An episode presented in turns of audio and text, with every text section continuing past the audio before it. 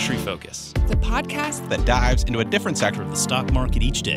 I'm your host, Emily Flippen. I'm Jason Moser. I'm Nick Sciple. I'm Dylan Lewis. And today we're talking financials. Today we're talking consumer goods. Wild card! Wednesday. And we're talking energy. And today we're talking tech. Let's dive in. It's Friday, October 30th, and we're talking about recent results from Pinterest and Spotify. I'm your host, Dylan Lewis, and I'm joined by Fool.com's permanent pinner of pre published positivity, Brian Feroldi. Can, can you unpack that a little bit? Pinner of pre published positivity. Sure. Pinterest. You you you said uh, you liked how I worked Snapchat into my title last week. Tried to do the same thing this week, Dylan. Everything I do here is just to make Dylan Lewis happy. Uh, our listeners can't see it, but I am grinning ear to ear. I always enjoy that part of the show, and and I love it when we can sync up with what we're going to be talking about. Uh, the focus of today's show is going to be earnings results from Pinterest and Spotify. Anyone who listens to the show knows that Brian is Mr. Pinterest. He's been following this basically since the since the stock debuted, and has enjoyed some pretty nice returns as a result of that.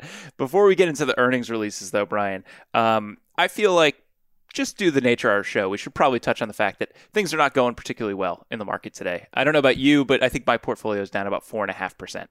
I haven't checked my portfolio. I would assume it would be down somewhere similar. And Dylan, who could have possibly predicted that there would be volatility leading into an election? I mean, who could have seen that coming?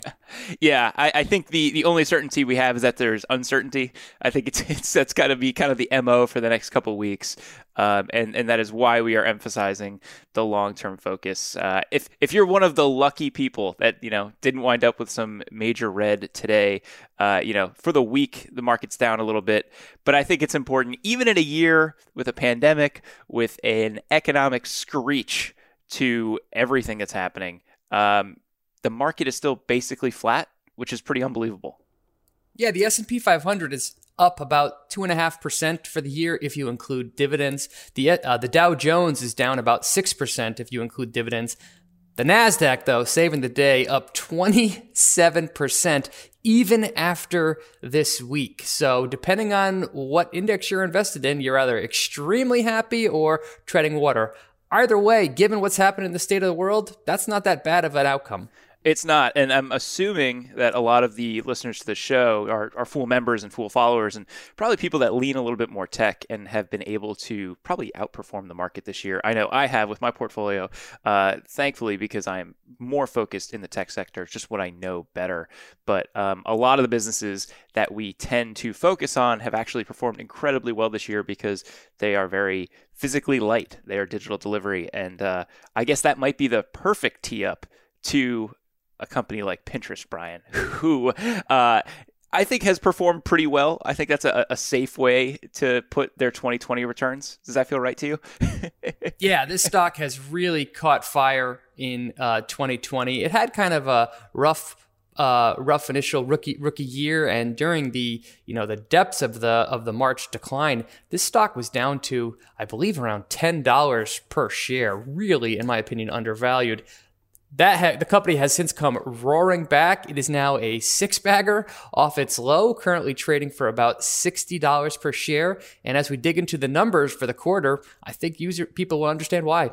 Yeah, a lot of positive stuff here. Uh, I think what's encouraging is one of the big question marks for me looking at Pinterest was okay, are they going to be able to bring more people onto the platform? You know, this is in a, in a lot of ways kind of an older social media company. Um, it, it's not like something that just came out of nowhere like TikTok over the last couple of years. Pinterest has been around for a little while, and there was a little bit of concern from me that they kind of have the audience that they're going to have. And what we see and what we've seen over the last couple quarters, but we've definitely continued to see this quarter is that's not the case. They're they're still adding users that's a completely fair, I would think, um, worry about this company that they were they have a niche offering.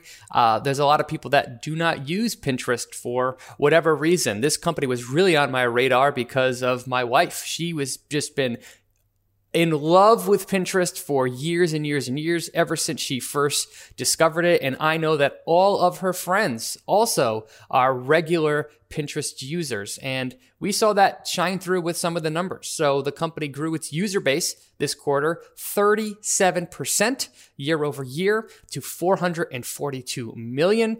That included 13% growth in the US, its most mature market, to 98 million users.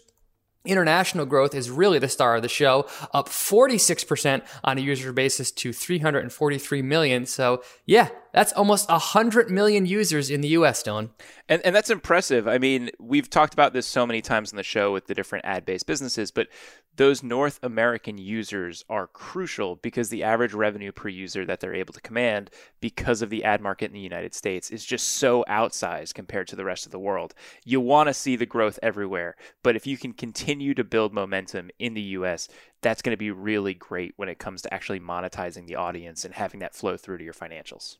And we saw exactly that. So again, the metric here that we're going to talk about is ARPU, ARPU, average revenue per user. This is a key metric to look at with any subscription or even ad based business. So Pinterest's ARPU this quarter grew 15% to a dollar three, uh, uh, globally. But as you pointed out, that number is bifurcated based on the U.S. and international. The U.S. is the dominant portion of revenue now. Uh, they got three dollars and eighty-five cents uh, per per per user in the U.S., but only twenty-one cents uh, internationally. But still, given when you add that to the strength of their user growth, this company put up 58% revenue growth to 443 million.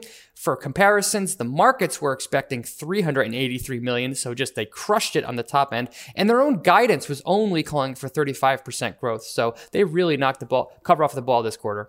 Yeah, those are those are great numbers, and I think what is encouraging to me is they are so so early in the monetization efforts for this platform. Um, for the, the international segment was was basically a rounding error for a while. They weren't even really considering their advertising efforts there too seriously. And what's kind of cool about a company like Pinterest is, as a consumer, you can see it firsthand you can really look at what they're doing in terms of ad load and see that there's probably room for more. And that's where you start getting those guidance numbers in the 30% range. Um, and and one of the easiest things, if you're just looking kind of for a visual test, is go to a, uh, a platform like Facebook, go to a platform like Twitter, look at the ad load that you're being given, and then spend some time on Pinterest and compare you're probably going to find that you're getting way more ad impressions on the likes of Facebook than you are Pinterest. Um, there's a certain point where they're going to make some user experience decisions around that, but it also means that they're going to be able to increase the number of ads people are seeing. If those ads are effective, the prices for those ads are going to go up. All that translates into more money for Pinterest. I think that's exactly right. And the other thing that I was particularly excited about on the user front was Pinterest said that they saw particular user strength from uh, people that are age 25 and younger. And they said that this has been happening for a couple of quarters. Uh, what's interesting is they pointed out that the iOS 14 uh, update drove more than 4 million incremental users as people would go to Pinterest to find new backgrounds or customized backgrounds uh, for their phones. So I think it's wonderful that this that Pinterest platform is having particular appeal with those under age 25. That's something that companies that like Facebook, for example, is struggling with. And we typically see that called the Snapchat generation. Uh, so, so it's interesting that Pinterest is hopping in there as one of those kind of older social media businesses. We often think, okay, that's that's Snapchat and that's TikTok's domain. Yep, and Pinterest is clearly exceeding there. Uh, now, for for those that have been following me at all, you know that the next thing I always look at with revenue is gross margin, and I am happy to report in this case that that higher revenue translated into 440 basis points of increase in this company's gross margin. It's now topping out at near 75 percent. That's a very healthy number that's an impressive number. I, I worry we shouldn't get used to that kind of expansion and that kind of growth. At a certain point, when you're getting into the 70s, um, you only have so much room there. But if they can consistently be around that point, Brian, that's a very healthy margin to be working with and it gives them plenty of space to continue to invest in their employees and their suppliers and still show outsized growth on the bottom line. We saw exactly that during the quarter. So while their revenue grew 58%, their GAAP expenses only grew 31%. And that includes a healthy amount of stock-based compensation as well as the company's decision to terminate one of its big leases as a result of more of its workers working uh, remotely. So on a non-GAAP basis, uh, they their expenses only grew 27%. So when you combine 58% revenue growth, gross margin expansion and only 27% expense growth, we saw their bottom line just soar. $87 million in non GAAP net income this quarter. That was a 20% margin. Huge growth. Huge growth and more top line growth to come based on what management is saying about this business. Uh, you, you always have to kind of pause and tense up a little bit when you start talking about guidance with everything that we've got going on right now. This is a case where the guidance looks really good for the business. You don't have to worry too much. They are guiding for revenue growth in the upcoming quarter to be 60%. That would be an acceleration from the growth they saw this quarter. And the guidance on Wall Street was only for 35%. So when you tick through everything we just talked about, it's understandable why this stock soared 28% on the day that the report was announced. Yeah, uh, those are those are stellar numbers, and I can understand the market's reaction. This is this is kind of an interesting company, Brian, because it is in terms of platform established. You know, I, I think it passes the snap test of if it disappeared, people would notice. And and it's it's a big enough player, it has a, a critical enough base of users that it's cemented its spot in social media. The financials and all the monetization efforts, for whatever reason, just didn't happen up until the last couple of years. And so you're able to take this playbook of ad based monetization on social media that we have seen work so many times and apply it to a business that is already fairly established and seems to be somewhat insulated from a lot of competitive pressures that we've seen other social media platforms fall to. Yeah, that's one of the reasons I like this company. As we've noted numerous times, it does stand out from the others in that people don't go there to chat or, you know, there's no hate speech issues here. People go to Pinterest for inspiration and it's a positive platform. The other thing that I like about this is that Pinterest is is spending their money in ways that I really approve of. They're really doing everything they can to make their platform even more useful for creators and importantly, advertisers. Uh, so, for example, this quarter they launched a new automatic bidding feature for ads that allows their uh, small and medium sized businesses for example, to quickly have uh, automatic bids on ad spots on their platform. Within just 90 days, they said that more than half of their of their uh, conversion revenue came from this automatic bidding uh, program. They're also rolling out new features that are specifically designed for uh, merchants to have storefronts on there to make shopping uh, easier. All of these things are combining to make Pinterest a very attractive place to advertise. Yeah, and and and those movements, Brian, create a create a lot more growth potential for their ad business um, one thing that we have seen as a lot of these different players, whether it's Facebook or Snap or Twitter, start rolling out advertising solutions that scale a little bit better is it can do some funky things to the ad revenue dynamics. What it winds up generally doing is dramatically increasing the number of impressions. What it can also do is drive down the cost of those impressions.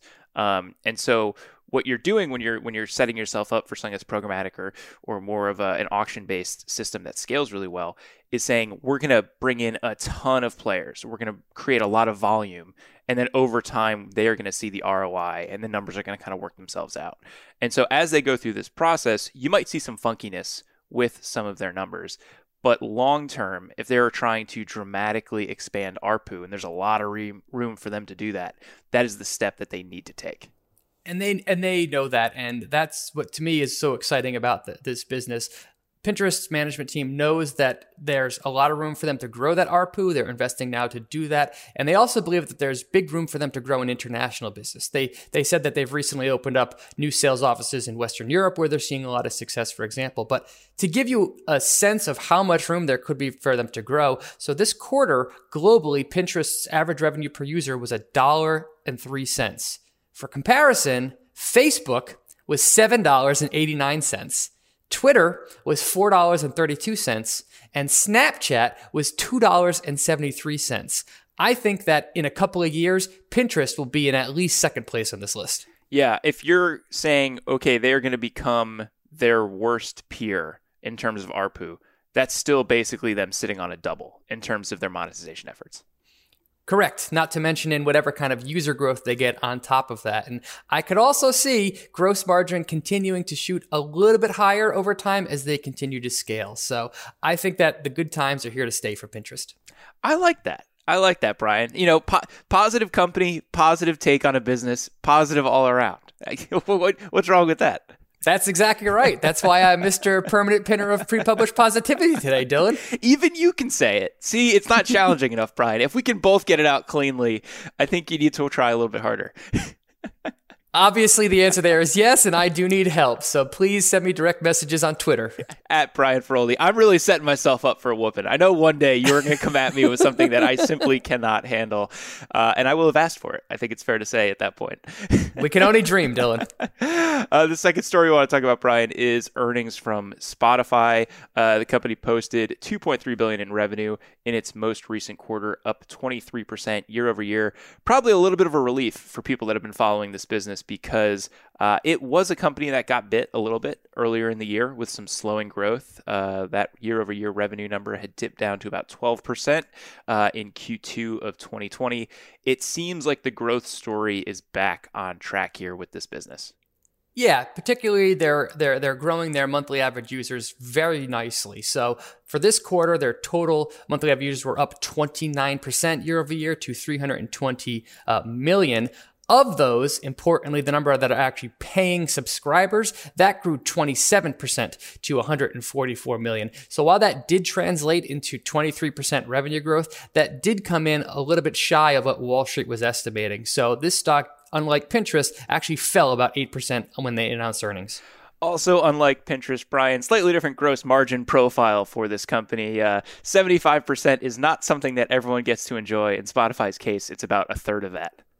Yeah, this is a company with a gross margin of 24.8%. So that is a in another world than what a company like Pinterest or, or Facebook is. And I was disappointed that even when you dig into that number uh, a little bit more, their premium uh, gross, uh, their premium subscribers, the gross margin on that business is still only 27%. Their ad supported business was 0.6% gross margin. So for the quarter, they were basically break even on a gross margin basis on their ad supported customers. The story here is really get as many of those ad supported customers to become premium customers as soon as possible. Yeah, I think the ad supported business is effectively a loss leader for them. Um, or you know a way to get people in the door and then create such a good experience that they upsell into those paid models. And what's unfortunate with with a company like Spotify, fortunate, unfortunate, I guess, depending on what part of the music industry you're in, um, they have to pay out such a large chunk of their revenue as royalties. It's a sizable amount of money. Um, and what we've seen them do over the last couple years is start investing in operations that get them outside of being so beholden to that with their financials. And so that has looked like them acquiring a bunch of podcast properties. That has looked like them slowly creating dynamic ad tech that they are able to layer into their online exclusives. All of those things point to them possibly being able to have more control over that gross margin figure in the future.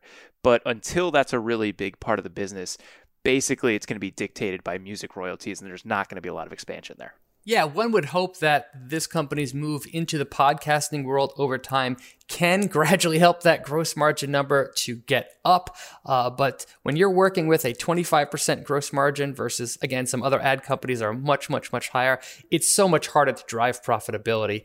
Now, on the uh, on, the good side, uh, they were actually able to generate a whole bunch of free cash flow uh, during this quarter, 103 million. However, that's just a cash flow basis. When you look at the expenses of this company, operating expenses actually grew 37% this quarter. As a reminder, revenue grew 23%. So that's operating leverage working in the wrong direction. As a result of that, the bottom line results were not pretty, also coming up short of expectations. Yeah, and, and this company, you know, I don't think anyone's expecting them to be profitable anytime soon, but uh, they are losing money both on the bottom line and when it comes to their operating income, and that just makes it harder.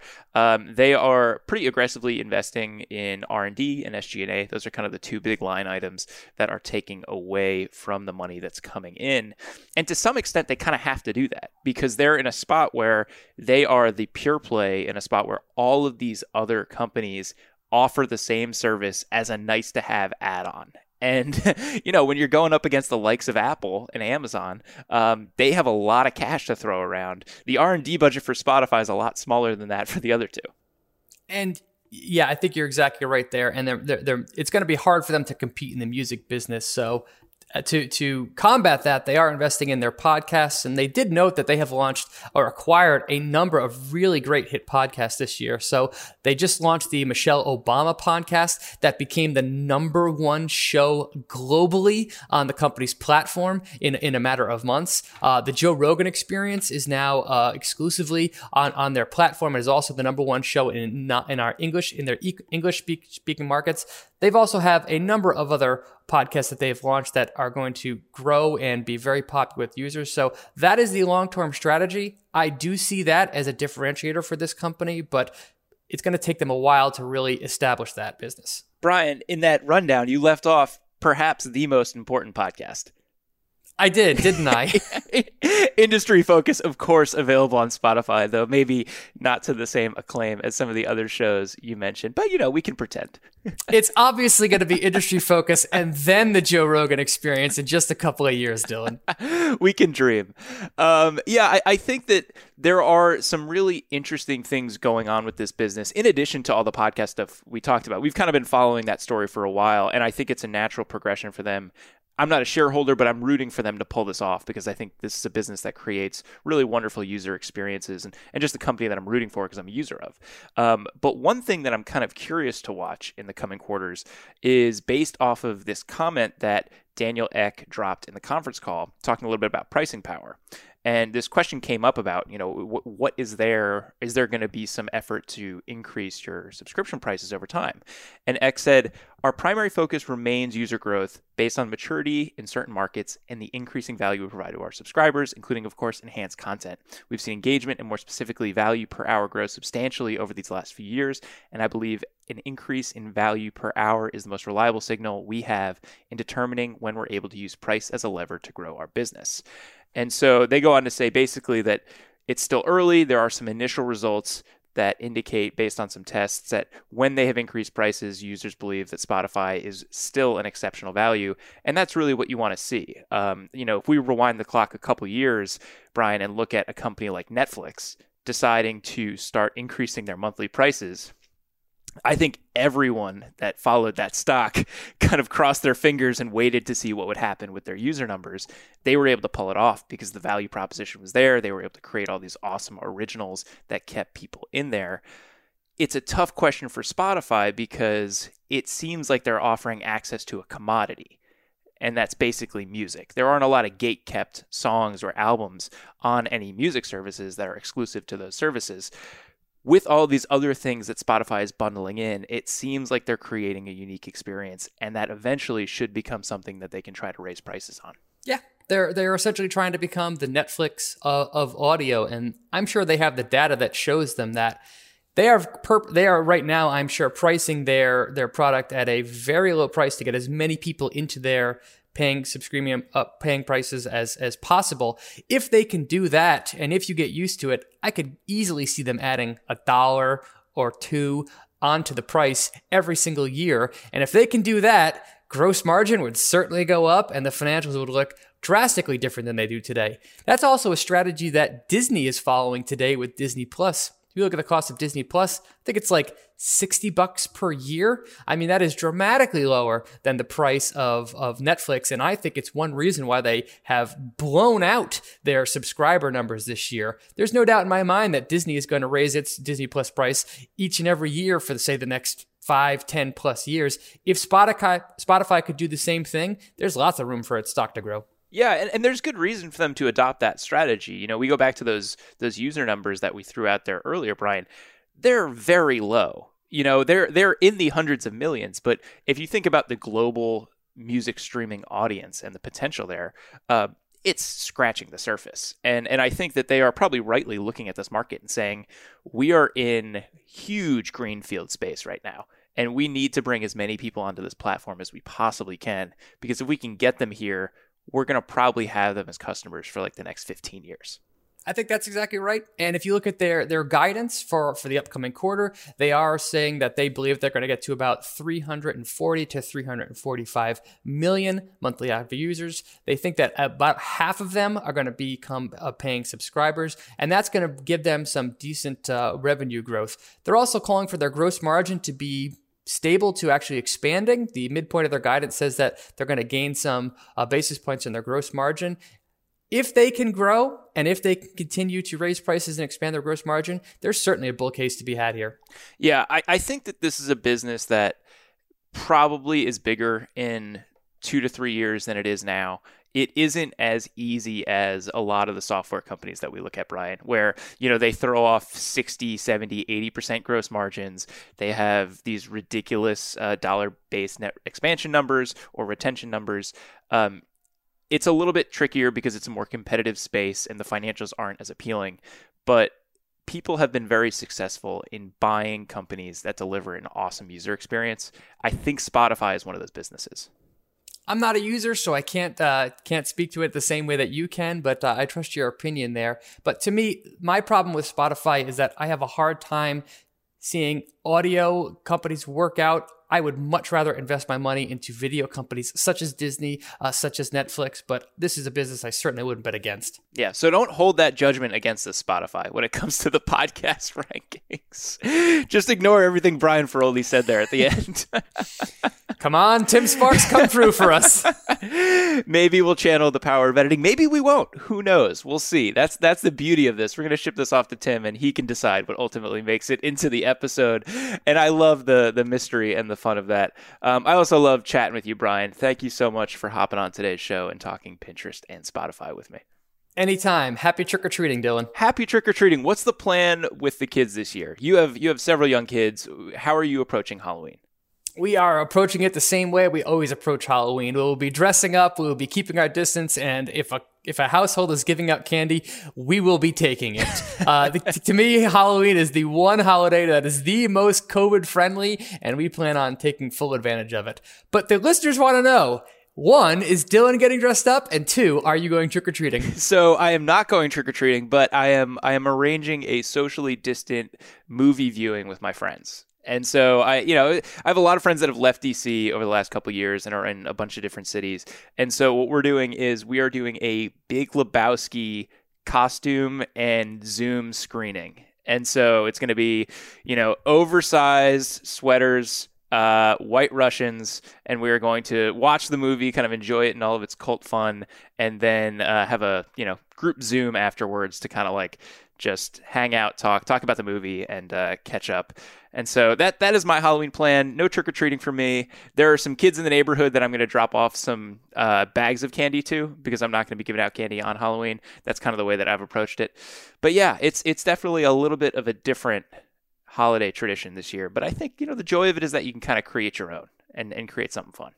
That sounds like a wonderful holiday tradition that you are setting up, Dylan. This dude abides. this dude abides. I love that. Maybe that's the motto for the Friday show from here on out, Brian. Thanks again for hopping on with me. Anytime, Dylan.